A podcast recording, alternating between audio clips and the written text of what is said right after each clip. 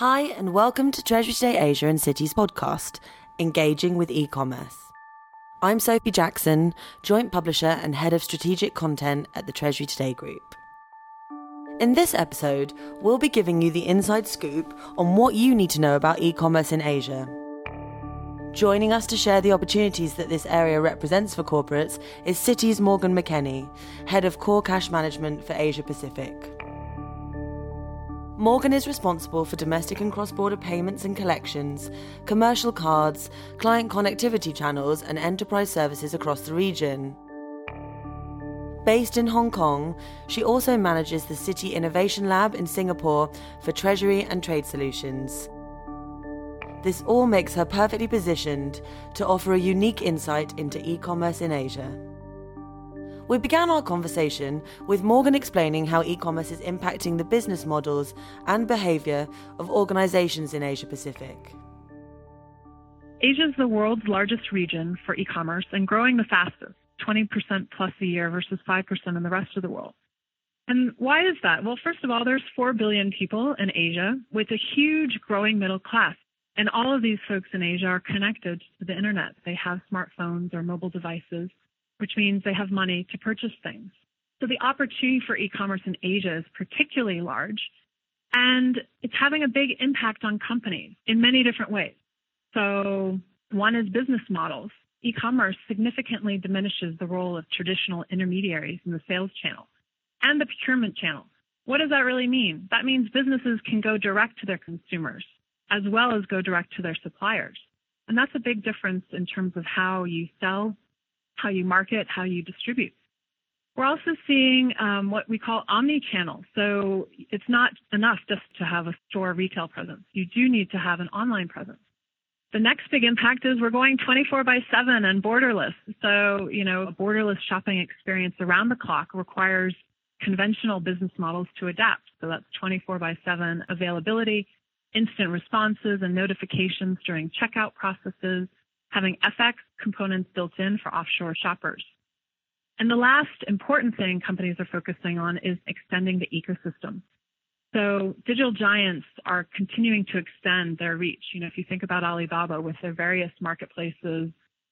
The last comment around e-commerce and retail, retailers are focused now on omni-channel. So that means transforming their stores to be more digital, plugging into the sharing economy, launching e-commerce sales channel, the second trend is experience economy. So hyper personalization. Everyone expects, you know, whoever's selling to you to know you well, to know what you like, to show you uh, more of what you would be interested in.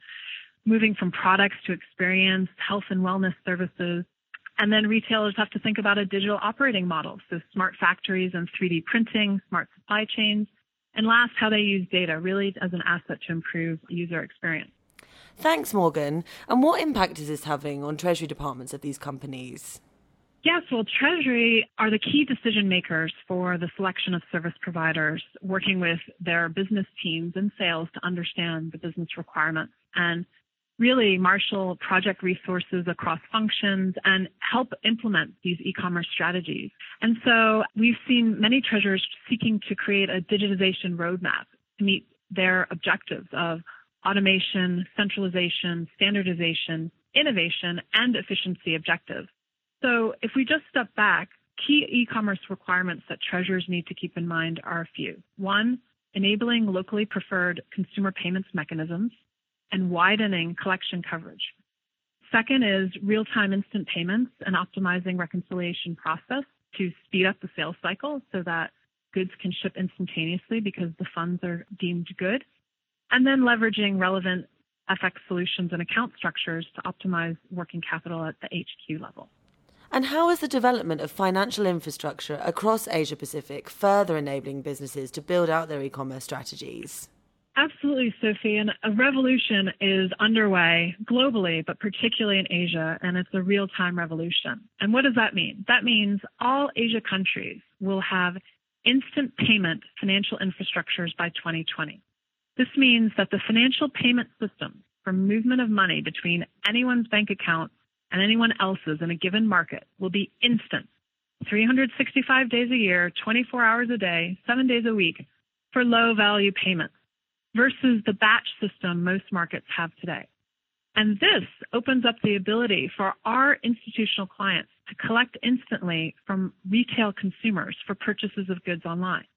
And it gives Citi the opportunity to digitize cash in ways that it's never had the opportunity to do before. And what this means is our clients can reach way more consumers given the low credit card penetration of many markets in Asia and the prevalence of cash, which is not digital.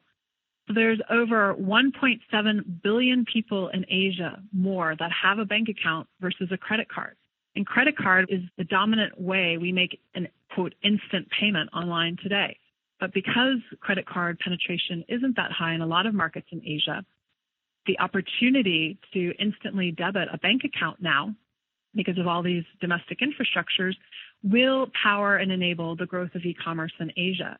Thanks, Morgan. And how do you expect the e-commerce space in Asia Pacific to develop over the coming years?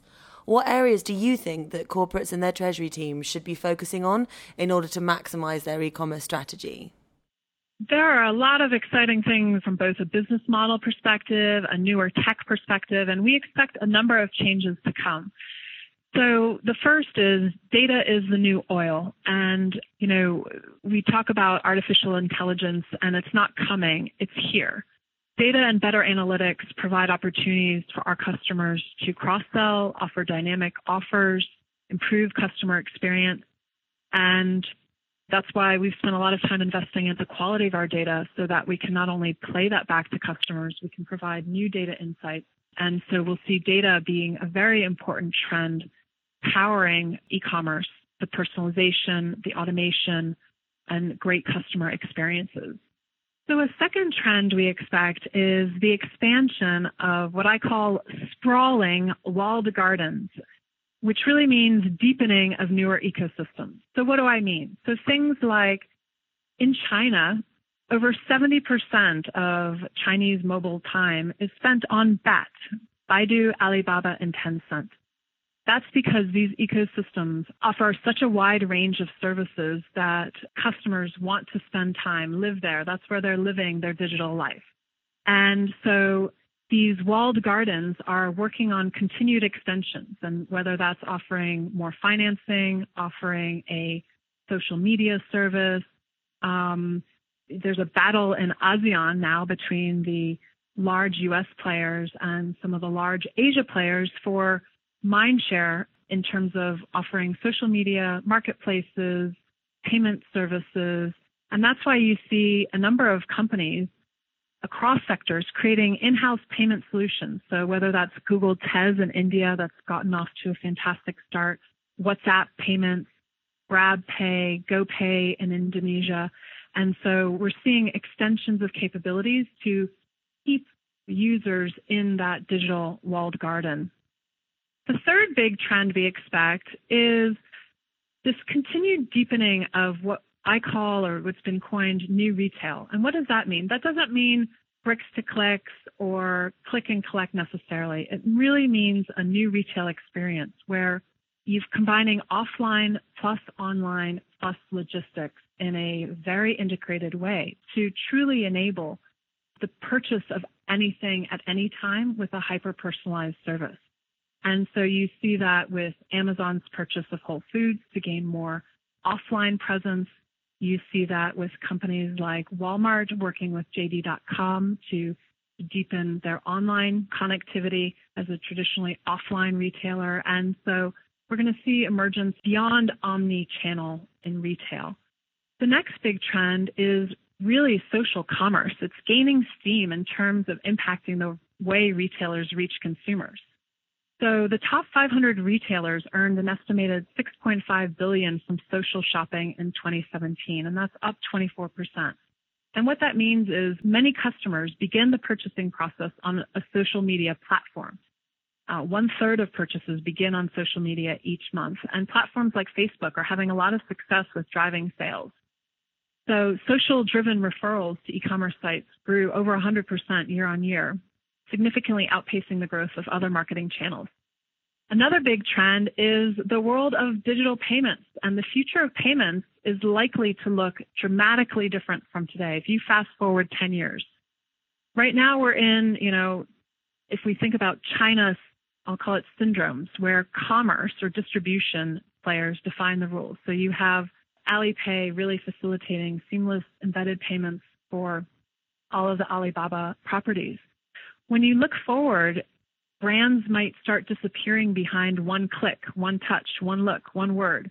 These are deep links. So when you click on an ad on Facebook, you actually can buy that good instantaneously, again, making the buying experience frictionless. Then if we look forward, it's exponential payments. So Internet of Things, you know, the last 20 years has been about connecting people.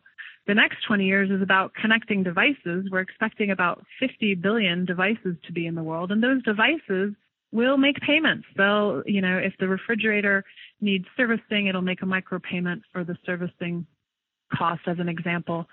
And then down the road, you know, payments will be truly, truly frictionless and customers will be rewarded for data and pay for credit lines. So there's an exciting world of payments ahead and retail purchases using mobile devices very easily in stores will basically digitize cash. You know, cash is still 65 to 75% of the world's transactions.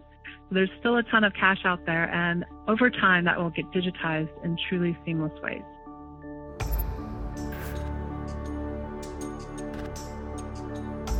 Thank you to Morgan McKenney at Citi for sharing her thoughts with us on e commerce in Asia.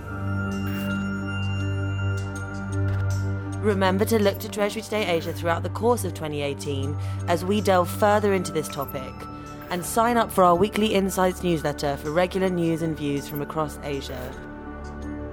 I'm Sophie Jackson. Thanks for listening.